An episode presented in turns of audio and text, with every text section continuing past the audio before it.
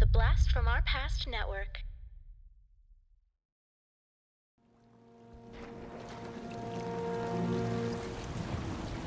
Why, Mr. Anderson? Why? Why? Why do you do it? Why? Why get up? Why keep fighting? You believe you're fighting for something, for more than your survival? Tell me what it is? Do you even know? Is it freedom or truth? Perhaps peace? Could it be for love? Illusions, Mr. Anderson, vagaries of perception.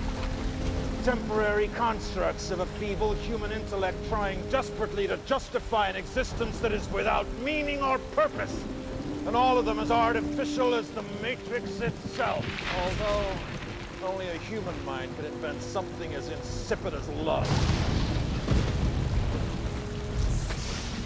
You must be able to see it, Mr. Anderson. You must know it by now. You can't win. It's pointless to keep fighting. Why, Mr. Anderson? Why? Why do you persist?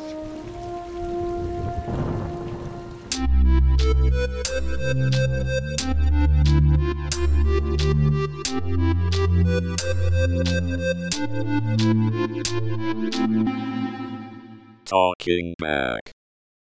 Hey, everybody. Welcome to Talking Back, the podcast where we like to chat about past achievements in movies, comics, video games, and more. I'm your host, Tim, and this week we are doing The Matrix Revolutions from 2003. We're finishing off this franchise. And Dean, thanks for joining. We kind of had a, little bit of a quick turnaround with this one compared to our first uh, Matrix and Matrix sequel. Yes, Tim, very similar to this movie. This movie also did a quick turnaround. It's true. It was meant to be, I think. Yeah. Yeah, this the the second movie took like you said uh, 7 years to come out, so we took almost 7 years to release our second episode and now we're turning the third one around quickly just like they did. That's exactly right, Dean. Yeah. Um, I would have to say that this is my least favorite of the three, but for some reason, I'm the most excited to talk about it out of the three. I'm right there with you, man. Um, I would always say this is my least favorite out of the three, but watching it this time and then sort of just like letting it sit with me and thinking about what we're going to talk about and thinking about how it's the end of a trilogy and bringing all these ideas together, it just like grew in my mind of how much I like it. Like I, I, it could even in this moment right now because I'm so excited to talk about it. It's it's creeping into my second favorite. Mm, yeah, I know, but not really, right? You're just saying that. I don't know. I don't know. I think for for me they're like all 5 out of 5s. I love them all. I know. They're all great movies, but if you have to order them, I'm I'm, I have gonna to go one, two, three. Me too. Me too. I'm doing one, two, three. That's my order. But with that being said, three is an amazing movie. It's amazing. Yeah. Yeah, I will say it's a lot closer to two than I thought it was going to be. I haven't seen this one very much. I've seen this one maybe two times. Yeah, I haven't seen it much either. Like I've I've probably seen it more than two times, but I don't know. This one, this one, it just hurts. You know, there's just some moments that just hurt, and it's just you just can't watch it a lot. You can't keep watching it, Dean. The pain is too real. Think so? What? The pain is too real. The pain is too real. yeah. Yeah. Ah, is too real. Whatever. It's fine. It's it's a great it's a great movie. I'm glad we're doing it. I'm glad we decided to, Yeah, to I- do a quick turnaround. I love it. This movie was released in 2003 with a budget of roughly 150 million dollars. And I say roughly because it was filmed alongside Reloaded. So Right, like, yeah. it's kind of like a shared budget and they make two movies. Uh, oh, it was also um, filmed alongside the live action sequences for the video game Enter the Matrix as well. Oh, yeah, there right, right. Uh, a Yeah. couple things going on. Uh, but it does end up grossing $430 million. So that's quite a bit of money, but I may have expected it to make more than that. Well, it's got to be seen as a letdown after Reloaded. Like we were talking on Reloaded, we were talking about how that was like the highest grossing rated R movie at the time, right? So this is definitely not that. Um, so I, I mean, a little bit of a drop off. Maybe it was too quick of a turnaround, not enough time for people to really uh, think about what the architect was saying last movie and really let it sit with them for a little bit before they were pumped to go to this one. I don't know. I don't know either. Um, first of all, after I saw Reloaded, I had no idea what the architect was talking about, regardless Oh, of, of whether I sat and dwelled on it. I had no fucking clue what that guy was talking about. I, I honestly had to watch that scene like six or seven times and then sit back and think about it before I understood it. But I do understand it now, finally. Um, I, I think what that number, what that box office number reflects, is that a lot of people didn't like Reloaded. I think so, yeah. Wasn't what they were expecting. And I think it's I think it's because the climax of that movie, which you and I love, is that architect scene. And if that just turned people off, I don't think they were looking forward to uh, jumping into another one. Well, it is also quite a bit different than the first one. Uh, and, Yeah. you know, I don't know, maybe they did it to themselves with, you know, waiting seven years to have the, the turnaround for number two. And number one was so tight. People's anticipation is so huge that they probably just went in expecting just amazing things. And I, I felt like we got them, but I can see a lot of people maybe not feeling that way. Yeah. Um, this next portion of the show is going to be very easy because pretty much everybody who worked on this movie has been working on this entire franchise. So we've talked about them all already. So uh, not much we need to do there. It's directed, obviously, by the Wachowskis, music by Don Davis, uh, cinematography by Bill Pope, Right, right. and yeah, it's just all it's all the same people that that you know and love. There was just um like a lot of anticipation, I would say, for this one. Um, you know, after there being such a long seven year break between one and two, three comes out six months after two. For me, dude, that's six months. That still felt like seven years. Right, My yeah. anticipation was so huge for this third movie. Yeah. Uh, I caught this one in theaters. By the end of it, I had um, tears of sadness and joy in my eyes. Uh, I was just overwhelmed by the experience, and I just thought, just thought it was excellent. Um, it's a really relentless movie. Like it Yeah. starts rolling, and it picks up speed, and it just never stops. And I would concede that maybe the first 30 ish minutes kind of feel a little bit slow, but I think that's just because of how like damn exciting the rest of the movie is. Because like there's really nothing wrong with that first 30 minutes, but compared to the rest of the movie, it just feels slow. Yeah, I guess so. I, I honestly wish that first bit lasted a bit longer. It's it's the stuff I like. It's programs talking about what things mean to programs. Um, it's Neo. You know, we'll get into it, I guess, but it's Neo stuck somewhere. Um, it. I think it is. I think it is pretty fun stuff and pretty for me pretty interesting stuff that I like to see in a movie. So I was totally in on that movie. It, for me, it was ramped up right away. Like I was as soon as it started, I was just down with what was happening, and I I was along for the ride the whole way. I do feel like the rest of the movie is way faster and way quicker, and and I just like for me never really thought that this slowed down at all. It, yeah, it, I, I'd be the opposite of that. It did feel like a slowdown for me, um, just for the anticipation that Yeah. kind of had built had built up for me. And in those other like those other two movies, it really starts off with a bang with with some really great action sequences that we Yes. don't really get in this one. We kind of get this this slower burn. Um, Mhm. and you know you, you you know that this is kind of the third movie. This is going to be the culmination of the franchise. Uh, I kind of wanted to get into it. Um, and Mhm, while mhm. while yes, we are getting into it still, it's just not what I was expe- expecting. So it did feel a little bit slow for me. When I watch it now, I don't have like I don't really have those feelings. Like I really I really like what that guy's talking about in the train station. Um, Yeah. But just compared to the rest of the movie, like after that first 30 minutes, it just it is action and nonstop action. It's just it- it's Yeah. amazing. But And I think these movies are really good um, back to back. Like two and three, I think are really good back to back. And if you do that, then I think this feels more just like a little bit of a calm down before we get back into it because Right. you just ended. You're right. You just ended so high that if you had this huge action scene right now, it would feel like even too much. But because they're kind of together as one, I think it does. Uh, yeah, provide this little lull for you to kind of catch your breath and then before we ramp back up. But as a mo- you're right. As a movie in itself, it doesn't start like the others do with a bang. It starts slow. Yeah, that's a good point, though. Yeah. So we start off right where the last one ended, with Neo and Bane lying unconscious next to each other after being picked up by the ship called the Hammer. Uh, I didn't know this, but the Hammer, that's just their nickname for the ship. It's actually called the Mjolnir. Really? That that's its legit name. Yeah, they just call it the Hammer. Are you serious? Yeah, I'm serious. Oh, that's awesome. That's amazing. Yeah, I don't I don't think it's actually mentioned in the movie. That's but- so cool. But that's the yeah, that's the, the technical name for that ship. oh, I love that. Yeah, that's cool. Uh, they tell us Bane's brainwave patterns look similar to someone who's jacked in. Hmm. I wonder why. Wink, wink. What, what's Hmm, going on there? Wink. News comes back that the machines are digging.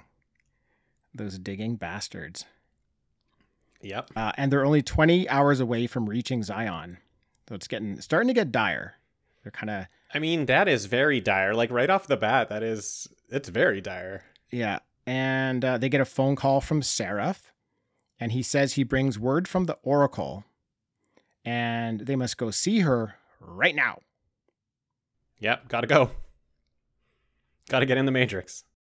So they, they do. Uh, the Oracle tells them Neo is trapped somewhere between the Matrix and the real world, and they need to help him Mm, out. yeah. They need to help him get out. Uh, we see Neo wake up, and it looks like he's in the Matrix, but it's not. It's this train station that takes you to the Matrix. Yeah. Weird. This is a really neat idea, Yeah. but it's one that I can't really wrap my head around. Like that he's stuck somewhere between the real world and the Matrix. I just I don't really get it. You're the programmer. How how do you think how do you feel about this? What is this? Is it like a router or something? You know, maybe. like I mean, I you're not quite you're not quite connected. I mean, but you are. I guess so. Um, but it's like some like if something lived in the router. I like You that. know, it's not. I like that. You know, it's not quite there yet, but it's also online still. I like that a lot because I was I was trying to figure it out, and I just they've given us the real world. We know what that is. They've given Yeah, us the Matrix. We've seen enough of that to understand what that is. This I couldn't really get on board with. I, I didn't mind it. I just couldn't understand it. So I like that. He's stuck in the router. Yeah. Good job. So in this router, Dean, we meet a program who's trying to get to the Merovingian, who will be able to help this guy get his daughter, who is also a program, out of the Matrix. And this guy is talking about his love for his daughter. He's talking Mhm. about his love for his wife. And I really like this character here because I like that they give us a program that's showing emotion. Like we haven't really seen that yet out of anything in this movie. We haven't seen a program showing emotion. Um, actually, I'd say other other than Agent Smith. I'd say he does yeah, show True. emotion. Yeah. Um, Yeah. This is he shows like frustration and hate. true. Yeah. Yeah. Um, but anyways, what it does for me is it allows me to think that there's more programs like this out there, and that maybe Yeah. they're not all bad. Right? It gives us Yeah, it totally. throws in a little sympathy vote for the machines here. Yeah, this is this is the stuff I love. This is a program trying to tell Neo that he created a daughter with his wife just because they wanted to. But programs always need a purpose. But he wanted to create a daughter. So that's why he's trying to get his daughter into the Matrix because you can't be a program in the Matrix unless you have a purpose. And she doesn't because they just created her. I just love it. I love that he's yeah, he's talking about things like love and he's saying it's just a word. Like love is just a word. I can say it. It's about what it means behind it. And then you start to um you start to think also just deeper about what those feelings mean. Like if if this program can feel this emotion of love, um, what exactly does that mean also for our humans? Like we we also use the word and don't really know how to exactly define it, you know? So I I love it. I just love this stuff. Yeah, it was a good conversation. He had some really interesting things Yeah. to say about like how words are are merely words, and, and Yeah. you know, it's like it's what it's it's more than just what they are. It's kind of what they mean to you almost. It's what they mean to you. Yeah, what's it's what's behind them. It's it's what the feelings are and what your connection is with someone else and what it's sort of trying to describe between your connection with something else. Another interesting thing that I would say here is that I would say he him and his wife chose to have a daughter. So the whole idea of choice has sort of infected the matrix where where that's not supposed to be an option. Yeah, choice is huge. It's it, in this movie. It's huge, and uh, that's a good point. I didn't even really think about that right off the bat. You're like, two programs chose to do something. This seems like it's not supposed to be what's happening. Right. So Morpheus, Trinity, and Seraph have to go see the Merovingian because he controls the train man who controls the train station. So they go to his club and they need to fight their way in, and we get this really great gunfight in this little tight room full of guns, full of the Merovingian's creatures who are running upside down on the ceiling in this gunfight. Like this was so awesome. great. Yeah. What did you think of this scene?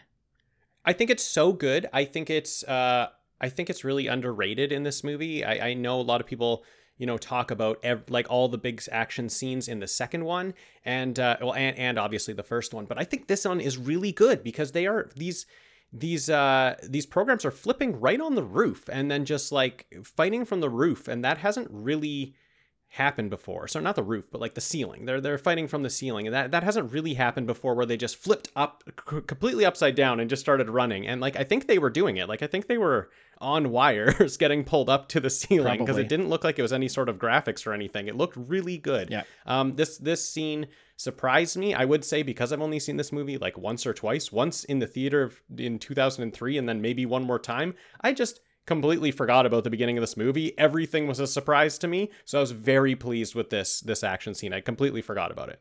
Nice. Yeah, this is a good throwback to the bank sequence in the first. sure. Well, it's not the it's not the yeah. bank, but it's like the The lobby, the, the lobby, lobby sequence. Yeah. It's very much like that. It's just in a smaller room and it's a bit shorter, but Yeah. I thought it was better. It- it's just oh, it was great. Trinity is just kicking ass as usual, Oh yeah. but now she seems angry about it. It's like do not fuck with her Neo. That's the vibe I get.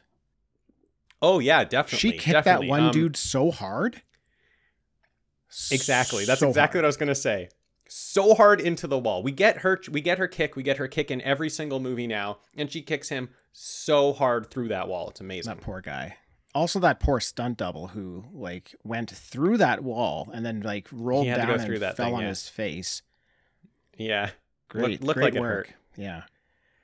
So they go into the club to have a chat with Mister Cause and Effect, and Yep. he wants the eyes of the Oracle in exchange for Neo. And Trinity says no, puts a gun to his head and threatens to kill him, and says she's willing to die in the process unless he gives up Neo. Yes. And she calls him Merv, which was the best. yes. What's it going to be. Merv? What's it going to be, Merv? this is great. I love this. I, I love this scene because so I like like he just says he wants the eyes of the oracle, right? And I'm just rolling my eyes over here. I'm like, what are you talking about? Like you want the physical eyes of the oracle? Like it reminds me of um, Wizard of Oz when the wizards like bring me the broom of the Wicked Witch. I was like, oh, it's one of these things, you know. Go Yeah. do the impossible. Go get me the impossible. So I love that they just like ignore it. Basically, you know, they don't care about that. They're like, screw you. We're not doing that shit. So I really liked that. But he says it's it's the one thing he's been trying to get his hands on forever, but he hasn't been able the to get eyes it. of the oracle. Meanwhile, he's eating two giant olives out of his martini. Yeah. Like I'm wondering what he's going to do with these True. eyeballs. he's just going to eat He's them. gonna- that is what he's going to do. He's going to eat them. Merv's going to eat them. Yeah. One more thing that I just wanted to mention about this scene because I think it's in this scene. Um, they're talking to Seraph. I think it's the Merovingian says to him, um, "You don't have your wings anymore," which made me think that he was from an old Matrix where he actually had wings. Because isn't a Seraph some kind of like winged creature? Oh, interesting. I don't even. Yeah. I don't even remember hearing that. Uh, it just like cool, it made though. me think like, oh, well, that was that's weird. Hmm, that's neat. So, so he, yeah, he might be from like back when there was monsters and stuff, and he might have been one of them that like had wings. Oh, very cool. Nice pickup. Yeah. So Merv uh, Merv agrees, and they they now go to get Neo back, and they find him in the train station. But Neo says he can't leave yet. He has to go see the Oracle because it's going to be his last chance. Oh yeah, yeah. So Neo finds her, and as usual, they have a very interesting conversation. Neo wants to know where this all ends, but the Oracle says she doesn't know. He wants to know how he was able to stop the Sentinels. She said his power runs all the way to the source and he touched it, but he wasn't ready for it. She says the architect's purpose is to balance the equation and her purpose is to unbalance it. That's interesting. Mm-hmm. And she wants what Neo wants, and that is an end to the war. She tells Neo the answer is inside of him, and she says if Zion is to be saved, Smith needs to be stopped. So, Yeah. good conversation. What did you think? Love it. I, I love this scene. I love this conversation. I think there's a lot here. Um, there is an, a cool moment where um, we talked about it last episode, where when Neo brings up the Oracle's name to the architect, he kind of just laughs and he says, please. Yep. And in this conversation, Neo brings up to the Oracle that the architect told him that you know they're gonna that Zion's gonna be destroyed, and she laughs at him. She laughs at the architect and says, "Oh, that guy doesn't even know what he's talking about. Like he's just he can't see like beyond his own his own stupid choices." Right. So that makes me think that like oh we just trusted this architect just saying it as it is but like he was probably trying to do a little bit of intimidation where he's just like yeah we're going to destroy you we've done it so many times we're going to definitely do it again but like he was probably a little scared in that moment that neo was going to make the other choice like he i don't think i think he was trying to push neo that one way by using kind of like scare tactics and, and like flexing his muscle in front of him because that's what i kind of got from the oracle that like oh well whatever whatever don't believe that guy Okay, so hold on. So you think the architect was pushing Neo towards the door that he did not take? Like Yes. pushing him to go to going back to the source to re- So reset to the just process. make it all yeah I would agree, I would agree with that. Yeah, I th- I think you're absolutely correct about that. I think um I think that the architect in that scenario if that happens, if Neo goes through that door that he wants him to, that's a scenario the architect has control over because it's happened Yeah. 5 times already. And when For when that happens, the architect makes corrections to the program. So he's slowly perfecting this program and eventually um, he's hoping with enough chances that he'll get it figured out, right? He's he's hoping eventually he'll be able to calculate and balance for the anomaly. So I do Mhm. agree, and it does seem like he's pushing Neo in that direction. Yeah, Yeah, so so it was just interesting that she was basically like, "Oh, well, it's not just that exactly what he's going to say. You still have hope." Is I guess kind of what she was throwing at him because the architect made it sound like you're done. Like you make that choice, you're done. and, I mean the Oracle's doing the same thing the architect's doing on the other side. Is Yeah, pushing Neo exactly. in the other She's just- direction. this Yeah, movie, pushing Neo in the they do an incredibly perfect job of balancing everything. Everything good and evil is balanced in this movie. Anytime one person does something, it's it's offset something else and you know when when this happens with Smith, it's it's you know, it's juxtaposition with something with with Neo. It's Yeah, just one after another. Any little thing that happens, anything good that happens, something bad happens, and vice versa. And I really noticed Yeah. it this watch through because I was paying attention to it. But it's an incredible job of balance in this movie, which is great because it's such a big theme in the story. Yeah, totally. I'm even going to bring something up small that's in this scene that is sort of that same thing where it's juxtaposed. And that's where um, Neo comes in and she's still baking cookies. And she says, I was hoping to have these done by the time you got here. So she can't see what Neo is going to be doing. Like she can't she can't see his future. She thought she was going to be done the cookies by the time he got there. So I'm not even really sure that she can, you know, predict that or predict anything with Neo. I think she's more trying to push Neo in a certain direction, not necessarily knows exactly where he's going to be. Sure. And again, I would I would go back to the fact that there's been five previous versions. They've had five five shots Yeah. at this. I I would argue that the very first time this happened, the Oracle didn't have much of an idea of how to guide Neo. Then after Yeah. it happens one time, she understands the process and knows how to guide him, but now this Neo is further than any other Neo has been. So she again is kind of learning for the first time what to do here. That's why I feel Yeah, like she wasn't as much of a guide in this one. She didn't have Right. she didn't even have her smart like quips about her like oh oh, Yeah. oh you you just have to know the right question to ask you know yada yada she, she was kind of just seemed conf- confused so but i think that that, Yeah. that makes sense I agree with you. I think the sight is knowing her sight is knowing what has happened before because she's been through it so many times. Right. So that is not what she has in this specific situation. Which I think is actually probably why when Neo said architect or when Neo said oracle to the architect, he just kind of laughed and said please because maybe he was like that's why are you using that term? Like that's a funny term to use for her. yeah i don't know what that's about but that's a very curious comment that i would love to Yeah. know more about why he kind of shrugged off He's just said please. he, he shrugged off um neo inferring that she was Calling her the mother, yeah. of the the matrix yeah. Now we see Bane waking up. Then we see Neo being unjacked from the Matrix. Again, this is immediately exactly what I'm talking about with like this balance, right? So Bane wakes up Yeah. from his whatever his coma or whatever, and Neo gets unjacked from the Matrix, right? That's Yeah. that's Agent Smith waking up in the r- real world, and it's Neo coming out of the Matrix. Totally. But then actually we jump back, we quickly jump back to the Oracle, and uh oh, our old friend Agent Smith has come for her. Yes. and Smith uses his What is he- he uses his trick. Oh, what do you what do you want to say? Uh huh. What do you want to say? I was gonna say, what does he start talking about right when he gets there? The cookies. he throws them against the wall. She he hates cookies. Yeah, she didn't have the cookies ready for Neo, but she had them ready on the table when Right, Smith got there, Smith. and then he started quizzing her about them. He's like, "Wait, if you can see everything, you knew that I would smash this plate of cookies against the Yeah, wall." He's like, he's so "You- mad. why did you even bake them? Why did you bake them if you knew I was going to smash them? Like it just drives him like insane that she would even do that. I love that. I love that they weren't ready for Neo, and then Smith comes in and smashes them against the wall and gets mad that they're even on the table. Uh, yeah. So he uses his trick and takes over the Oracle.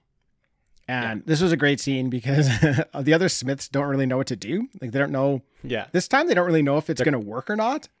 And they're all They're kind of like, afraid a of little bit afraid. And then, yeah, Yeah. he just looks around. Um, the the Oracle Smith looks around and just starts laughing maniacally. It was Yes. awesome. Yes, it's awesome. And in this scene, we kind of learn that when Smith takes over a body, he kind of has the memories of that body. That that's right. I was going to mention that that it- Yeah. it seems like he sort of takes on the attributes of the programs that he's copying, which obviously makes a ton of sense, but they Oh, yeah. haven't shown us that before. So we didn't Exactly. really know that. But yeah, he clearly likes being the Oracle. Oh yeah, he loves it. he loves it. Maniacal. His maniacal laugh is so funny. I he I, I like them kind of showing the Smiths being afraid because it made me think for a second, like maybe the Oracle's too powerful for Smith. Maybe this isn't Mm, going to yeah. work. But then it does. Yeah, I thought that too. I thought it might not work. Uh, so back to Bane on the ship, and he's answering questions from Captain Roland. Bane says he doesn't remember what he did or why he might have done it, but he's lying because he's a liar. Yes, he is. Now, the Hammer has been searching for the Logos, which is Captain Niobe's ship, and they finally find it along with Niobe and a couple of her crew. And uh, kind of subtle, but I liked that they only found her and two of her crew members because her ship had a lot more than that. So you just you know behind the Yeah. scenes most of her crew got killed. So Uh, well, and because there was like uh, sentinels there as well that were had been powered down, so like you know they got attacked. now that they've found the logos, uh, these two ships are trying to figure out how they can both get back to Zion. When Neo comes out, he's been like meditating and trying to figure out what he needs to do. He comes out and he tells them he needs to take one of the ships to go to the machine city. And Captain Roland says, No way. Uh, he'd rather his ship destroyed before giving it to Neo.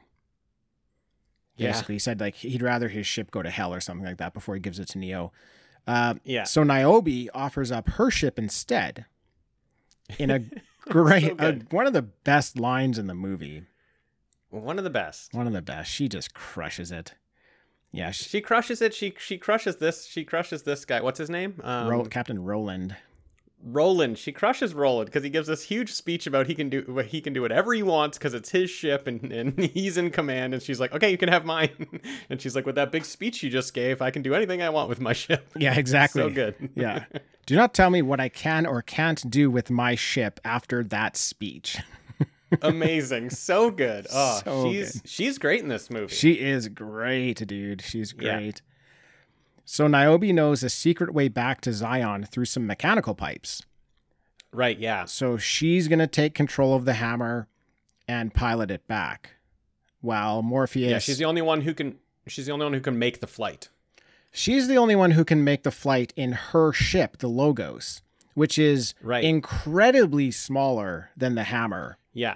Uh, it's probably one third the size. So Yeah. That's actually very true. Yeah. that's why when she's piloting it, she has some trouble with it, and it it it makes it more fun actually in the movie that she's having a bit of trouble with this huge ship. But yeah, that that was the problem. It's it's a, you do get a little bit of perspective on ship sizes when the hammer comes across the logos, and they find it for the Yeah. first time. You you kind of get an exterior shot of the hammer and then the logos and how actually small the logos is.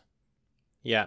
I uh I really really like this uh this part with with Niobe giving up her ship to Neo and even, you know, Morpheus still standing by Neo because as we as we know from last movie, um the prophecy was a lie. And that's like what Morpheus's entire life has been about. And they're not just like they they know that that's not a thing anymore, but they are now switching their faith in this prophecy to this to their faith in Neo. Just it's straight into him and being like whatever decision he's making, even though it sounds like it's it's wild and suicide and insane, they're going to stand by it. She's going to give her ship over to him to go to go accomplish this you know suicide mission because she now believes in him instead of this prophecy. I thought that was a really really cool shift. True. Good point. Yeah, that is a good shift. Now, Morpheus and Neo have been through a lot, obviously, and they're now going in different directions and have a final touching goodbye, which I thought was a really nice moment. For sure. It was fantastic. Yeah, not a lot to say about it, but it was Yeah, it was touching. it, it is. Yeah. Bane decides to show his true colors now. He kills one of hmm. the crew and stows away on the Logos with Neo and Trinity. He's able to subdue and use Trinity to capture Neo. And Bane sounds just like Smith here. Like Yeah. this actor did a great job with his impersonation of Agent Smith. I think it was fantastic. I think he has I think he has quite a different voice, but he just talked in the exact same way. Like it was it was so perfect. Yeah, it was really great. I mean, I I don't know. I he's dropping all sorts of hints that he's Smith and it takes them a long time to pick up on it. I guess it's just like the movie telling us like we know that this is something that is such a stretch for our minds to take. Like even the characters in the movie can't even make that jump when they know it's got to be the only thing. So that that might be it because we've known for so long. We've known since the beginning of the last movie. So it's weird that our it's weird that Neo and Trinity are taking like 6 minutes of like this scene to try to figure out who it is. Yeah, it's fine though. Yeah, yeah, it's, it's okay. So Neo and Bane get into a fight and Bane burns Neo's eyes, blinding him. What? Yeah, what? This was a bit of a shocker. like, yeah. He like He skins melts his eyes. over his eyes. Like it's like back in the first movie when he made like his skin go together in his mouth on his mouth. Like he was like Right, you know, he like skinned over his mouth. That's happening on his eyes, but like for real. Yeah. But Dean, where Neo's going, he won't need eyes. Oh no, that's hell, Tim.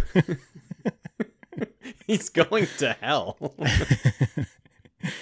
Neo is now seeing the energy of the world in a hue of orange yeah. or yellow or whatever color you want to call it. Now, Yeah. this is very similar to how he saw the code in the Matrix in green, Totally. Yeah. but he's in like he's in the real world now, yeah. seeing yeah. like what I think he's seeing is like the energy or electricity in the world. Yes, it's whatever. Yeah, electricity. Yeah, things that are things that are powered, things that are, are Energy. producing power. Yeah, energy. Yeah. Yeah. So he looks at Bane and he sees the form of Smith and then kills his ass. Yeah, you know what the best part is? The Smith form has of his Smith sunglasses has on. Sunglasses on. Yeah, that was the That best. is the best. Uh, I thought it was very interesting that he could see the form of Smith instead of Yeah. seeing Bane. Yeah. Basically, what they're saying is Bane is gone. There is no more Bane. Like if if you were to say that the the soul of the person is gone, and all that's left is Agent Smith. So that's kind of why he just sees Smith. Yes, I I think that there is something in like something in Neo that when he went to the source, whether or not he was grown with something in him that the Matrix put in him or not, or if it was just when he went to the source, that has given him some sort of connection with mechanical things. That's how he shut down the Sentinels. And it's also given him this connection, I think, to be able to see um, Smith as like this virus that's infected this actual body. Like, th- I think that's why he can actually see it because it has that connection with the Matrix. It's a program that was created by the Matrix and is now in this guy's body.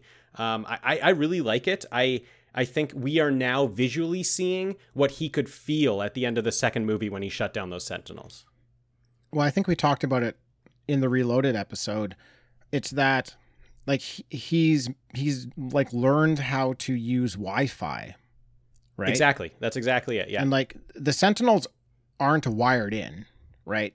no. So they're yeah, they're exact- getting exactly they're it. getting an electronic signal from the source that's showing them Yeah. where to go. He's tapped into that. Yeah. And because he was like grown, because he's like, you know, a grown human, I don't know if that was sort of something that was put into him when he was grown or if it was just because he visited the source. You know, Well, I, I think I, it's don't, I, I quite- think it's only because he visited the source. okay.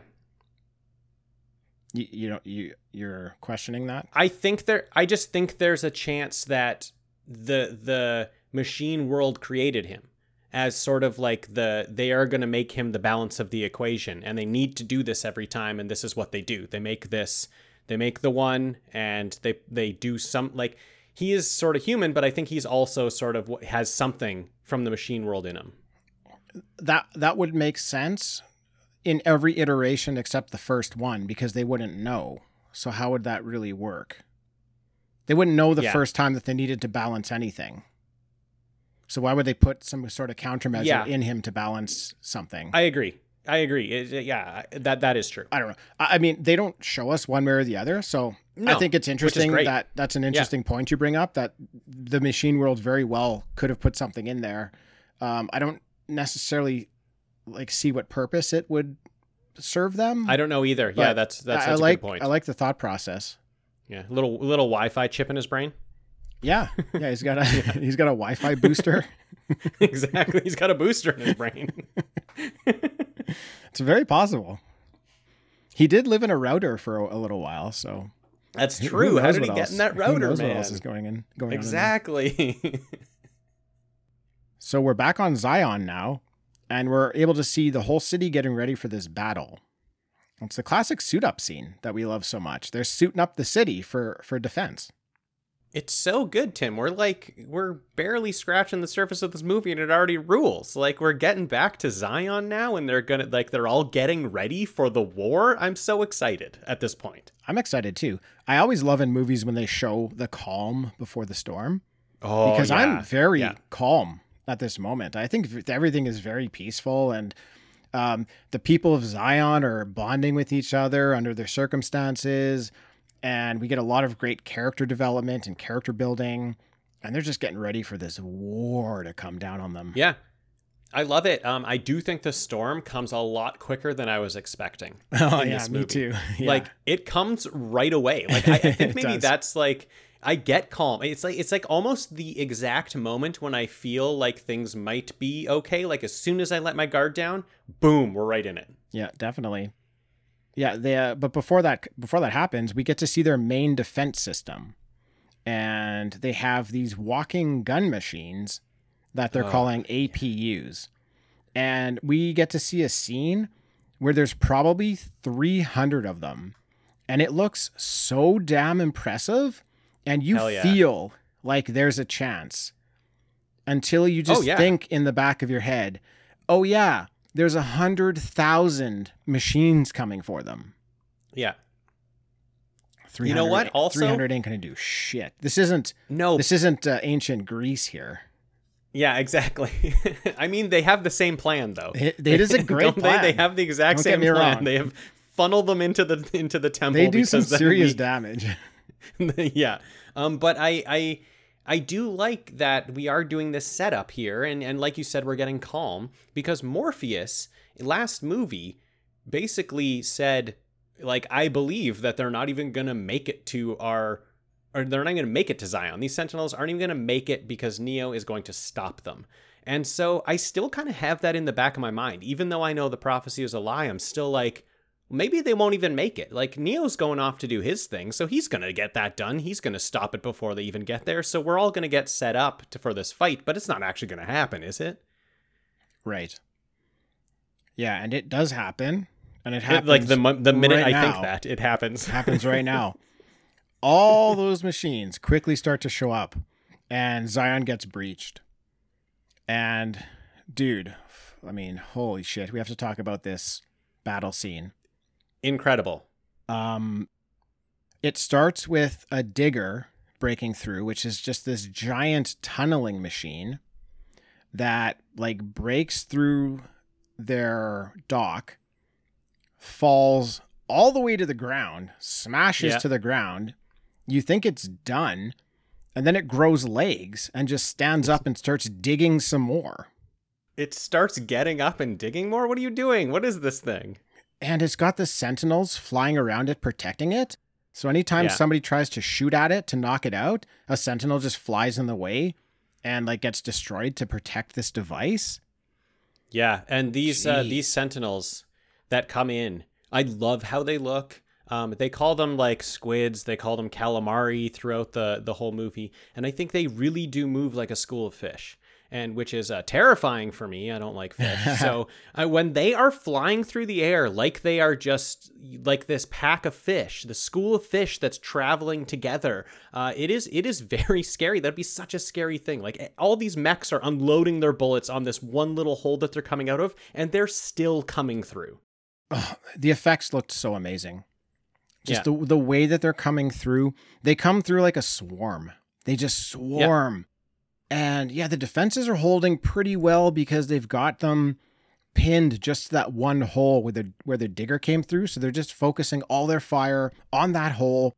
They're holding them off for a while, but you know they they slowly start to make their way through, and then they're attacking the humans and the APUs, and they're able to hold on for a little bit, but then they just can't hold on anymore, and they just Yeah, well- b- burst through that hole. Yes. So I think what happens is they they talked about it a little bit. They will be sending them in waves at the beginning because they think they have EMP pulses. Right. So if they have EMP pulses, they'll they'll fire them right away, and then only some of the Sentinels will die. So they've been they were sending them in small waves at the beginning, and like the mechs were barely holding on. You know, everything everyone was barely holding on, and then I think they just realized like the Sentinels, the machines realized there's no EMP pulses coming, and they just sent everything. And when that huge wave of them comes through, like that is that that that part reminds me of bees, just like a you know a wasp's nest or something breaking, and they just like all come funneling out. Oh man, it's so terrifying. yeah, it was terrifying. And it's like, you got to feel, I started to feel kind of hopeless at that moment because they were doing a Oh, really good job as this Yeah. small funnel of Yeah, sentinels are coming through. Then, when this big wave comes through, they basically explode open that hole.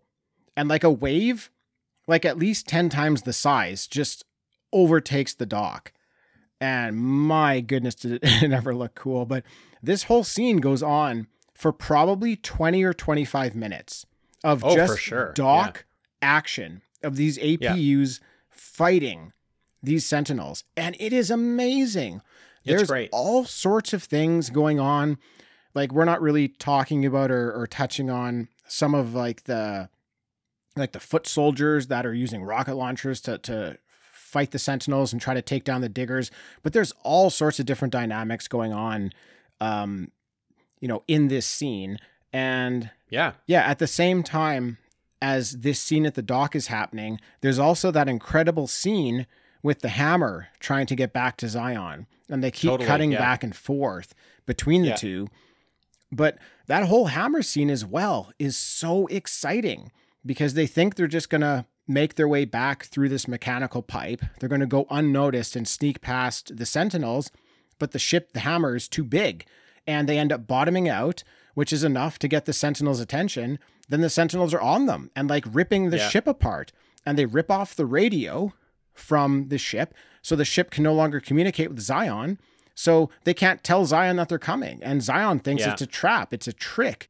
And you just want Yeah. them to get there so bad because they have an EMP. Like they can get to the dock and save the day by blowing this EMP, but nobody knows it's them. And there's so much Yeah. drama. There's like so much intensity going on in this scene back and forth between these two situations. It was wonderful, dude. I loved it. I was just like, you're on the edge of your seat, just throwing popcorn in your face while this is Yeah. happening. You can't stop eating the popcorn. You can't look. I don't think I blinked for 25 minutes. It's just excellent filmmaking. You're right. There's so many things going on, which is why it's such a great battle scene. It's such a great battle movie, really. It's there's so many things going on. There's trying to knock the drill down because the drill poses a big problem because everyone's hiding even lower, like deeper down, where's where all the people are. So if that drill keeps going, they're in trouble. So you got to get the drill down. You got all these big suits trying to get all the sentinels that are flying in. Then you got this door that has to be open because there's this ship coming. Like there's just there's so many things to cut to. There's three separate things to cut to in this battle where we can stay in the battle, but there's something new going on in it. Um, it- it's just so exciting. I love this. This is this. I turned this on TV and it was like playing this scene, and I think that's when I texted you like over a year ago, and I was like, we got to do the Matrix trilogy because this scene is just like where it's such a great battle scene that you don't expect in this movie that is all about sort of like being in a computer program. I, I just wasn't expecting this out of this out of this third act. Right. Well, two years ago, Dean, we did the first Matrix. So No, oh, sorry. I thought it was a year ago. Your- it, was, your- it was two years. your time your timeline is questionable, but that's okay. I'll let it. I'll let it. I'll let it Oh, fly. jeez, man. That's that's a long time ago, man. We've been at this for a while now. Wow. It's been a while. Hey, listeners, thanks for uh, for tuning in for over two years now. Man, Yeah. we appreciate you. We're so excited about this episode. It took us this long to say hello to the listeners. Sometimes it does, yeah. Sometimes it does. Yeah. But uh, uh, you're not lost on us, listeners. We love you. We love No. you all. I hope you're enjoying this one. Yeah, I think I think they are. I'm enjoying it. I think if we enjoy it, then they'll probably enjoy it. Got to. Yeah. Unless they hate the Matrix. But if they hated the Matrix, they probably would have tuned out already or not even turned it on. We're so deep into this episode. If they hated the Matrix, we, they would have been off like ten Totally, minutes in yeah, for sure. totally. We're just this is a love fest about a movie that like eighty percent of people don't like. So Yeah, if they, right. if they don't like this this episode, they're gone by now. Right. Well, listeners, those of you who are still with us, I don't even think we've got to the most fun stuff yet. So N- Me neither. in yeah. for a treat. More to come. Yeah, the good stuff is still coming. So the hammer is finally able to make its way back, and they blow their EMP and disable all of the sentinels. It's raining sentinels, dude. Awesome. It looks cool. It was such a great moment. But unfortunately, what we learn is that they also took out all of their own APUs with that EMP. Yeah, So- it is a giant victory followed by oh, we still could be in trouble. Well, we no, followed by we are in trouble. Followed by we might be in a worse circumstance than we were before. we're worse off now. Now we have no defenses. Yeah. We get this Yeah. false sense of victory. Yeah. Um, and the the machines, they immediately send everything they've got because the defenses are out. Of course, why wouldn't they? It's a very machine thing to do. yeah, so the humans are forced to blow the dock, sealing the city below, buying them a little bit of time. yeah, love I actually love that blow the dock the blow the dock scene, I was like, I don't know what the hell that did, but it looked like it helped. That was I liked that. Okay, the way that I picture it is the dock is kind of where the ships come into land, right? Oh yeah, yeah. So it's kind of yeah. like it's like an airport at the top of your city, and when you land, everything goes down from there. So your city's below Yeah. it. So if you Yeah. blow the top part where the ships come in, then there's actually no way to access anything below, but there's also no way for them to do anything, right? They can't Yeah, fight any longer because now they, their weapons are gone and they've sealed themselves in. So they're going to survive, but that's why um, Commander Locke, when that one digger got up, he's just like, oh shit. Like, because that digger gets up and is now going to keep tunneling into their city. He kind of thought the Yeah, diggers that- were disabled. They can just wait. It might take a really long time for the sentinels to get through, if they even can. But that digger Yeah. got up and it's ready to just keep to keep going. So it's going to expose them right away. Loved when the digger got up because a bunch of sentinels go and attach themselves to the digger and donate their power to Yeah, the digger. So they are all dying, falling off the digger, but the digger is gaining their energy and gaining enough power to keep going. It was so cool. I really like that part. Yep, agreed. Now, Neo and Trinity are heading to the Machine City, and that Machine City looked amazing. Dude, it looked amazing. It did. It really did. It's an impressive Yeah, looking I- city. I like Machine City. Like I, I might take a vacay there, man. I'd go there for sure. I'd I'd go there. Now, I thought they'd have a pretty easy flight getting to the Mm. like getting to the source. And I'm always kind of caught off guard when the defense has come up to stop them. I don't know why. I just assume that they're just Yeah. going to like freely fly there. I just thought, I guess I assume it's like one of these things where who could ever make it that close? And if you can make it that Yeah. close, you're probably past their defenses already, but I'm always surprised, but uh, the sky fills up with machines Yeah. to come and stop them.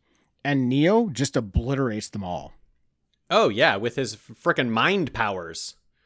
Um, but then the Sentinels attack, and Neo can't fight them all off. And a Sentinel appears to fly through Neo's body, which I thought was a very interesting part. Yes. Have you I 100% stopped to remember and I- consider what might be going on there? I I did stop to consider. I think I just concluded that he was taking their energy and that's why they like that's why they were blowing up. I don't know. I have no idea. Okay, so that that's fair enough. Um, I never really knew what was going on, but it didn't make sense. Like, if that was an actual Sentinel, why wouldn't it crash into their ship? Like, there was no Well, physical yeah. Sentinel. It was just like the energy of a Sentinel. So, and then Yeah. he seemed to get hurt by it, right? Yeah. So, what I think is going on there is like, and sorry, I'll, I'll just preface it. Like in that scene, we see from Neo's, you know, vision, you know, because Yeah. you see his his body's all in orange, and you see this orange sentinel like flying into him, and he looks like he's taking damage. I think what that is is a wireless attack against him. Oh, okay, against him. Oh, yeah, yeah. Oh, that's cool. I like that. I like that. Um, yeah, this is actually an excerpt from the script describing Neo in that scene. Oh, it- cool. It says his arms flail back as he feels himself disconnected, his mind flung loose until she, as in Trinity, snatches hold of him again. His head swings as he drags himself back from the abyss. Okay. So, he, so I like the line. He feels himself disconnected. totally. So they're Yeah. like, it's like they're trying to shut his power off. And it's at that point where they decide to fly above the clouds to kind Yeah. of to kind of like escape from that attack and I feel like in a way let Rio uh, sorry, let Neo reconnect to the to oh, the source. totally. That's awesome, Tim. I never thought of that, and that just makes the movie fucking better. I know, right? I love that. Another thing here that is fucking amazing is I think this is a really great moment for Trinity as she gets to see Oh. the sky. And this is the first time in her life she gets to see this. And Yeah. spoiler alert, it's just before she dies. But maybe she's like Yeah. calm in that moment of death because she got to see this. Yes, like I love this. I love that she is. I also love that she's the only one who sees it because Neo, eh, like he doesn't have eyes. Like we said, his skin's Yeah. melted over his eyes, so he can't see this. She's the only one who gets it. She gets to look at it. As soon as they break through the clouds, it's so beautiful. So And I'm just like, fuck, it is right there. Like it is. It's so devastating just to be like, it's right there. The beautiful sun is right there, but we have this cloud. We have this war. Yeah. And then the ship just kind of turns over as it breaks through the clouds. You get a second and then it goes back down into the shit. Like we're going back down into the mayhem, back down into the machine world. And it's like you get that one second of just catching your breath and being like, wow, that is absolutely amazing. This is what we're fighting for. Let's get back into it and try to win this thing. Yeah. And they uh, they come back flying down. They crash into the source, and unfortunately, Trinity has gone as far as she's going to go. She takes on some major damage here from the crash. Major damage, man. Neo is unable to save her. You know how you're expecting just to have like one pole sticking through her and then they flash to her and she's got like seven poles sticking in. You're like, oh shit. Yeah, it was rough, man. It was rough. It was rough. It was rough, man. So I want to I want to talk for for a moment about this whole idea of Neo's love for the one as in Trinity versus the love for the many as the previous great. versions of the one had. mm-hmm. So okay, so in in Reloaded, okay, Neo takes the door to save Trinity. And he saves her at that point, but she dies here. Mm-hmm. So it seems like it's not really that much about saving Trinity. It's about choosing the correct steps to get to this moment. Hmm. Because this this path that he's now on takes him back to the source, right? Like he's about to get to the source. But back with the architect, the other door he had an option of taking was going to take him to the source anyways. Yeah. So I find this all very interesting. Um, and I wanted to get your thoughts on that. I think it's it all comes back to what the Oracle has told him twice now in movie number one and in movie number three now, where she points to the sign above her door and it says "Know thyself." And I think you're right. I think just him being the person that would choose the one over the many is what can get him to this spot and what can actually get us to maybe getting to peace, where that is not what choosing the many, unfortunately, is not what that is going to get us. It's not going to get us to peace. It's going to keep the oppression going um, from the machines. But being this person, being the person that knows that they are the one that could choose a person over um, over that that that other outcome um, is how we can get to peace. Yes, totally. Yeah, I like Love that it. it. becomes less about Trinity and more just about, Yeah. again, like choice, the whole idea of choice in the movie, like Yeah, choosing the totally. different path.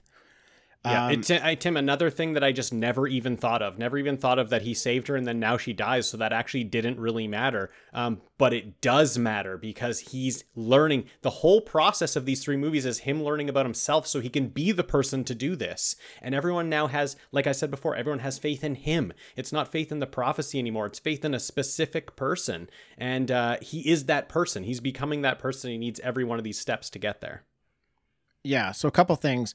I wonder if at the point where he could have gone through the door with the architect, the machines felt like they had the upper hand. And the option is to reboot and rebuild. At this point, Smith has grown too strong and he's in control of the matrix. So the machines are now willing to cut a deal because they have to. Totally. And I also wonder if possibly they, the machines, are maybe in the smallest way themselves starting to buy into the prophecy of the one. Interesting.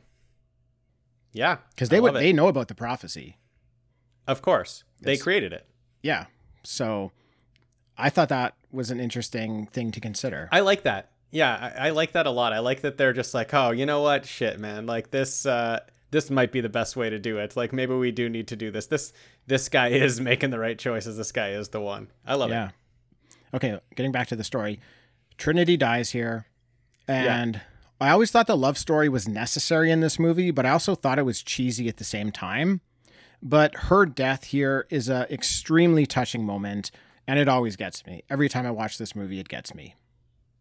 It is so good. Like I yeah, we need to spend just like a second talking about how good the death scene is because it's not someone who is like she's so kind of calm and relaxed in this moment and it is like it is a pretty long scene. She dies she's like dying for quite a long time and it is so touching and nice and it's nice that we get this length of a scene because we are three movies in now and it's been building and surrounding this relationship.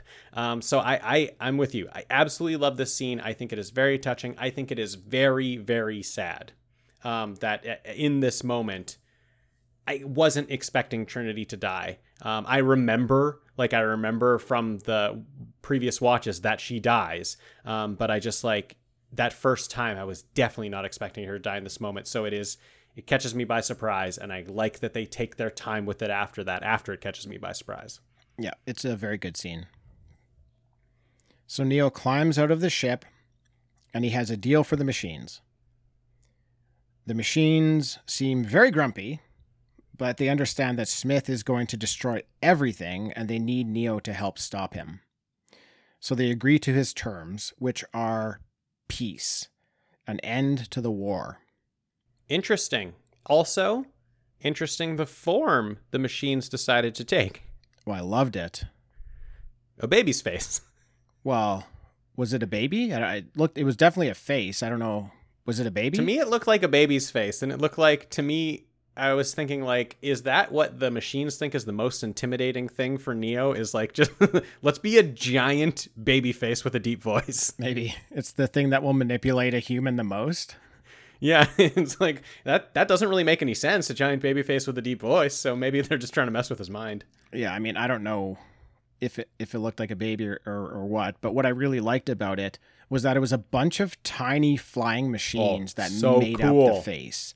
That So was just a yeah. very cool design choice to have that be the thing. It's just oh, Yeah. so good.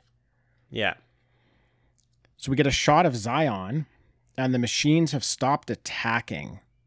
Cool. And I'm so fucking pumped up at this moment that I can't even explain it. I'm Tim.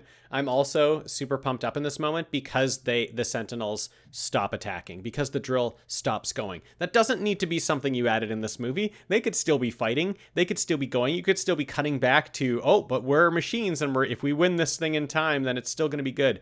But no, those machines realize that they need this. They need Neo to go in there and save them, and they cut a deal, and they're a machine. So they are now chilling on the war. They're just all standing by and waiting until Neo either does it or doesn't. And they're going to attack if he doesn't accomplish his mission, and they're going to flee if he uh, accomplishes it. I love it. I love that they just chill out, and Morpheus kind of walks out towards them. He walks out. I like that he walks and he's just he knows he knows what's up right away. he says he fights for us. Yeah. Beautiful line. Beautiful line. He fights for us. Beautiful line and coming from a guy who has been crushed already many Yeah. times. He's been crushed, his faith has been crushed. They haven't talked to Neo at all. The last time they saw him, he was going in a ship and he was going to go to Machine City, which is like a suicide mission. They haven't had any communication with him. And as soon as those Sentinels stop fighting, Yeah. he knows right away that it was Neo. Neo is fighting for us right now, and he's he's trying to make this thing work. And they are stopped right now, and it's because of that guy. I Dude, love it. I'm getting chills again. Yeah, man. So the machines jack Neo into the Matrix to stop Smith.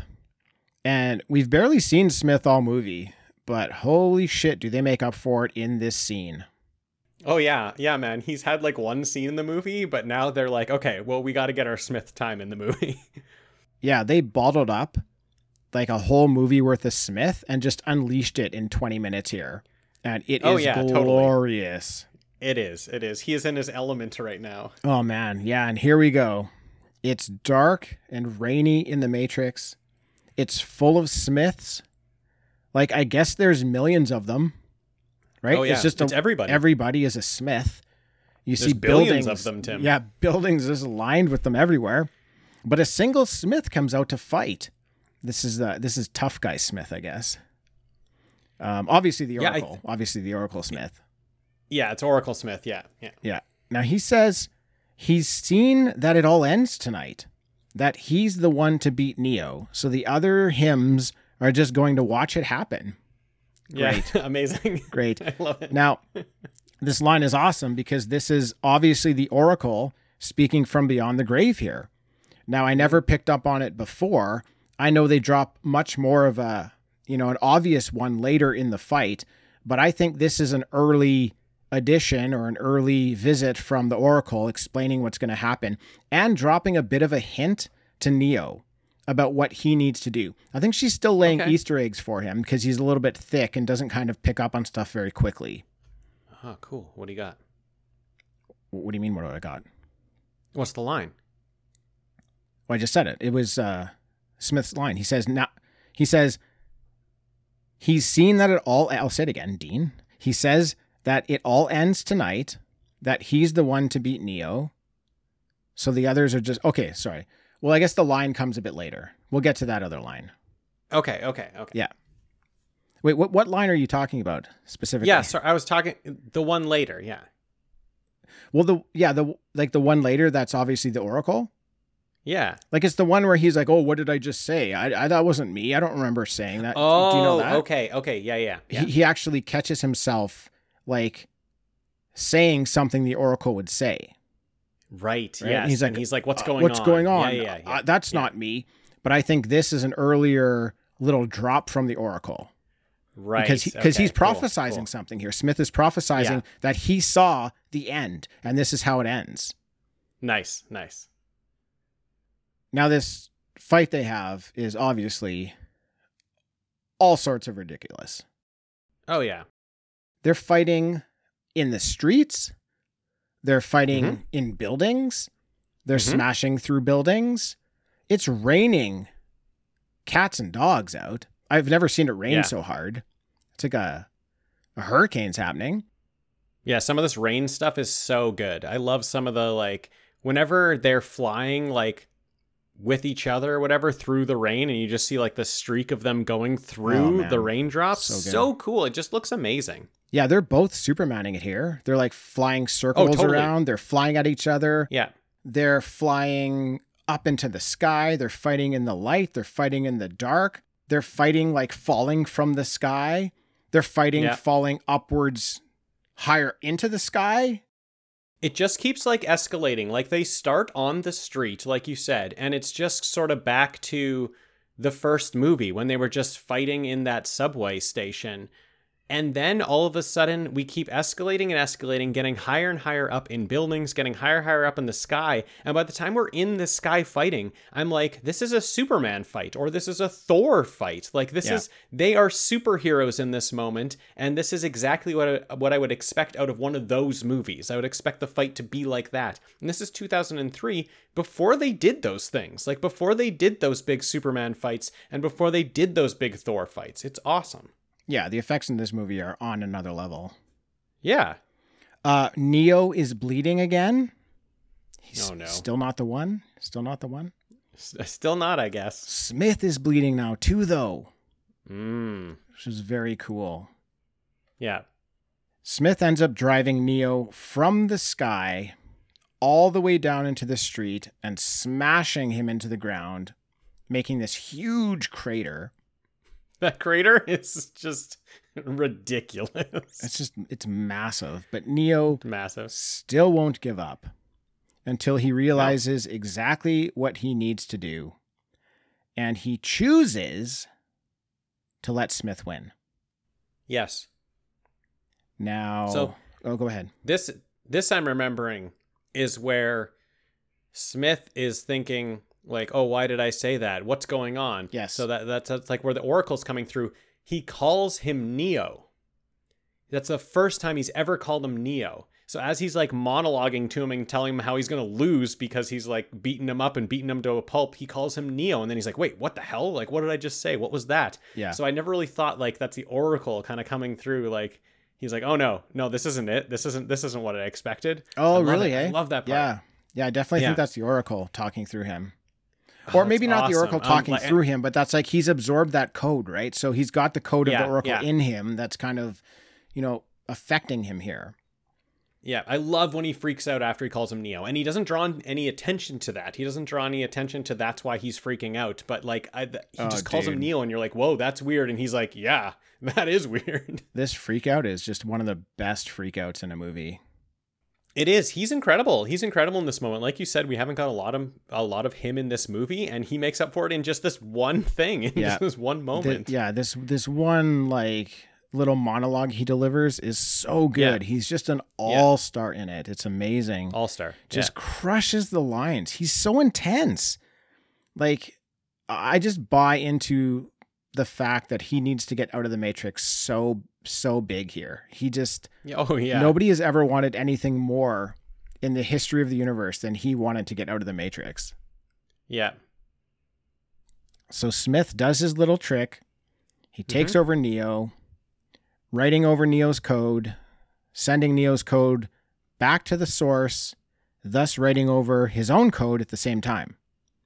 I think. I don't actually know exactly what happens here. Do you have any idea okay. like what wait. actually what you, happens? What do you mean?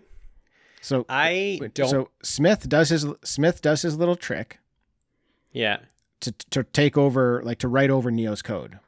Yeah. So I think that when Neo's code gets written over, I think it returns to the source. Yeah. And if his code returns to the source, then Agent Smith's code would also return to the source because they're kind of like they're connected or they're the They're connected. they're, yeah. they're yeah. like the if they can only if they can only have one with the other. So if you get rid Yeah. of the one, then there would be an unbalance. So if one dies, the other has to die as well. yeah. So I feel like by Smith, by Neo letting himself be taken over by Smith, that was the only way to do it. For sure. because yeah. that was the only way to kind of send both of their signals back to the source. Yeah. So I was thinking that it was because he was sort of jacked right in to like the main line there um, when he was in Machine City, and maybe that's why they were able to then eliminate the virus. Um, but that doesn't really make sense to me because like everybody's jacked in and like they're all kind of connected. So now I've just thought of this now. I'm kind of coming back to if Neo is at all machine created, maybe they have some sort of connection with him so that when he has been written over by um, Agent Smith, they are able to then use his body, go in and delete like the the virus or whatever it is. I don't know. I don't really know what's happening here. I don't know why he is able to get rid of it. I like what you're saying that because they are these opposites and that's what the movie's sort of presented that once he once he writes over Neo that connection is somehow now allowing the machines to eliminate eliminate that virus whatever it is i believe the machines are doing it i believe the machines have like that machine that neo's jacked into is what is able to now erase the virus Right. Yeah, I'm confused. I don't exactly know what the deal is here. i don't exactly know yeah I just I guess I feel like this whole movie they've been step for step with each other. And Yeah. as hard as Neo fights, yeah he can't win. And like as at first as hard in the first one, The Matrix, as hard as Agent Smith fought, he couldn't beat Neo. Then as hard after that Neo comes back, as hard as Neo fights, he can't stop Agent Smith. And it's all about choice and balance. And I feel like what Neo wasn't doing until the very end here was he wasn't just giving up. He wasn't allowing himself to lose. And when he decided that he should just let himself lose, which was what I think the little Easter eggs that the Oracle was dropping in the lines she's saying um, through Smith, is that Mhm. what Neo needs to do is just give up. Because, like, Smith is saying he's seen it end here. He's seen that he's the one to defeat Neo. So Yeah. Neo should take that as look, I'm supposed to lose here. The way out of this is I'm supposed to lose. But he keeps fighting until it comes up again with Agent Smith saying, like, oh, you know, Neo, blah, blah, blah, blah. And he doesn't know what he's even saying. I think Neo Yeah. realizes the Oracle is still speaking through Smith, saying, look, you need to stop fighting. You need to choose to give up, right? You need to give in. The way out of this Yeah. is you lose. That will eliminate you, yes, but it'll eliminate Smith. And that's what he's there Yeah. to do. So I think that is what happens. He finally chooses to stop fighting.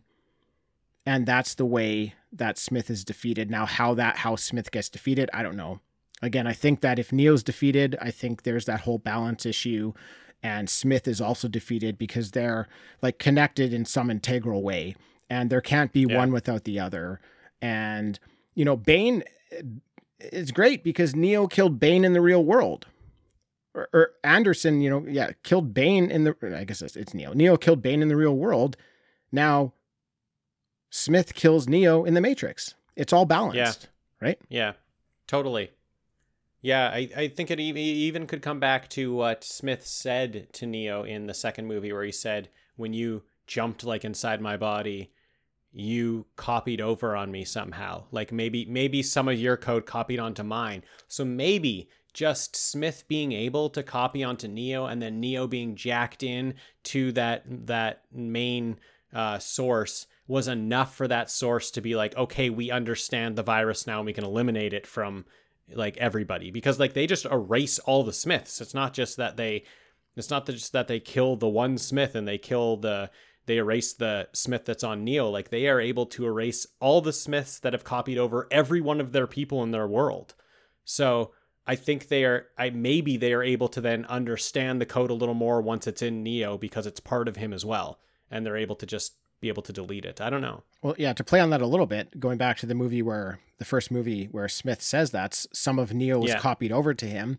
Well, that would make Yeah. sense that if Smith used some of Neo's code to bring himself Exactly, yeah. back, if Neo's code is now destroyed, that's actually destroying the code that Yeah, kept right. Smith going in the first place. So it would make sense that he can no longer exist without the Neo code that was helping him Yeah. survive. So Yeah. Who knows? And why the machines why the machines couldn't eliminate it before because Neo's never jacked into them. Like he's never jacked into their ports, you know? True. So they never Yeah. had the Neo code as well with the Smith code. Right. Yeah, I definitely agree with you that there is something going on with him being jacked into their system.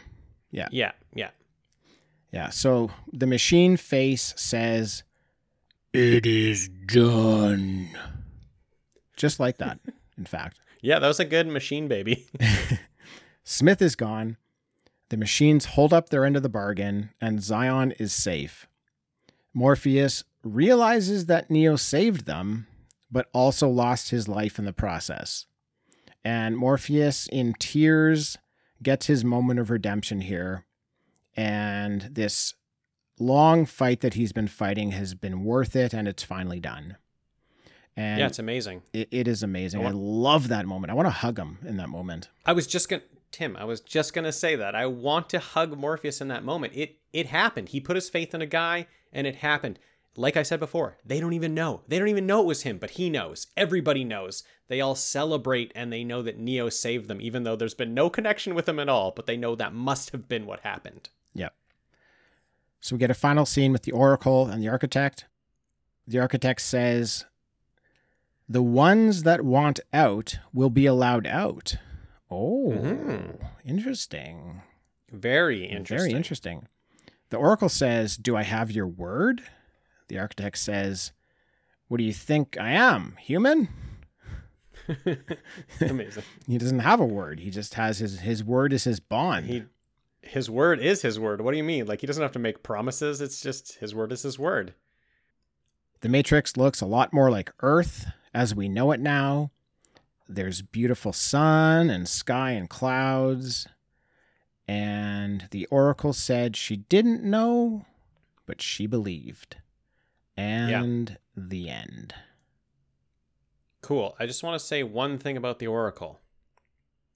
That this whole sort of journey with the Oracle and then ending in this scene, um, I start to think that the Oracle is just sort of pushing with all the all the neos and all the different iterations and trying to get them to a certain spot where they could be the neo to make this decision um, and be the neo that could get peace because the oracle wants peace and that's what she wants throughout this whole thing and i think that's maybe what she's wanted throughout all the iterations and she's just trying to make decisions to push the one in the right direction. And and i kind of come back to the first movie when he first knocks over the vase and she says, What's gonna you know, what's gonna bake your noodle as if I didn't say anything, would you have knocked it over? And I think no. I think if she didn't say anything, he wouldn't have turned around, he wouldn't have knocked it over.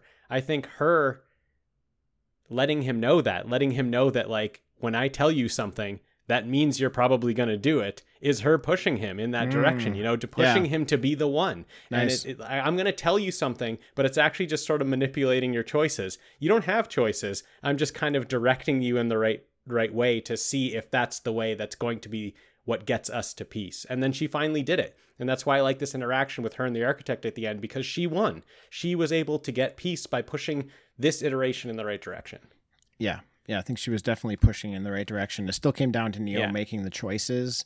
for Uh, sure and not- yeah and which like is what she says like she says, it's not a, about making the choices. It's about because the choices Yeah. have already been made. It's about understanding the choices, right? yeah And if you understand the choice that you've made, that'll help you understand the next choice as well, right? Yeah. So you're just not making choices blindly. You're making choices with purpose. know thyself Yeah, exactly. What a great like franchise. What a great three movie arc. Um, It rules I love the Animatrix. One of my favorite things as well. And we've got Matrix Resurrections coming out soon. Oh my goodness! Yes, We're going to get to Tim, add I'm to this so franchise, excited. Dean. This is going to be incredible. I cannot wait for that movie. Oh, I know. I'm so excited. I, I absolutely can't wait. Uh, even this movie, ending in this movie, they kind of leave it open. Like, it, you didn't have to make another movie, but it is sort of open. Like they they they say, like, will we ever see Neo again? And the Oracle's kind of like, well, I'm sure we'll see him someday. Yes. and watching this, knowing that there's another movie coming out, it's like, wow, that was amazing. It's amazing to be the ending of this movie. Right. I just want to say, I think they did such an excellent job in this trilogy of balancing the power between the humans and the machines, Mhm. never giving one group more power than the other. It was always equal, it was always balanced. And they just told, in my opinion, an amazing story. And I love it. Yeah, I think it's fantastic. I think the three movies does something that is just very very cool that I haven't really seen in a trilogy and that's where we we open up the movie, we open it up with this guy Morpheus who's telling us how everything works and then we get to a second movie and he's kind of the only one that thinks this way. He's the only one that has this extreme idea of this prophecy. And then we get to a third movie where it actually does pan out that he put his faith in the right person, even though it wasn't exactly how he thought it was going to be. He gets his moment at the end. I love how these three movies fit together, where you have the faith, then you lose it, but then in the end, you get it in a different way. I, I think it's beautiful. I think the trilogy is awesome. I think all three of these movies just are have fantastic action scenes and fantastic stories. I think it's excellent, excellent trilogy, Tim. Well, Dean, thank you for joining. You're welcome, Tim. Thanks everybody for listening, and we'll catch you next time.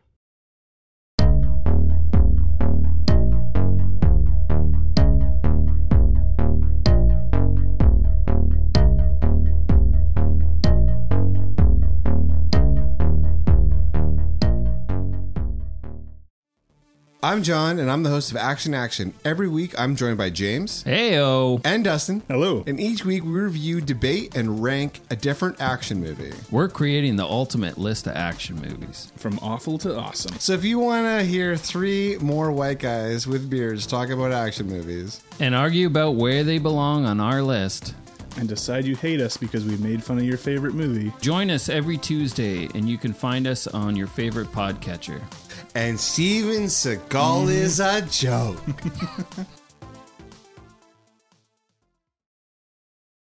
That's it for another episode. Thanks to everyone for listening. If you'd like to drop us a line, we'd love to hear from you. You can find us at Facebook, Instagram, and Twitter as TalkbackPod, or by email at talkbackpod at gmail.com. Also, please leave us a review on iTunes. Those reviews will help more people find Talking Back. All right, that's it. We're done.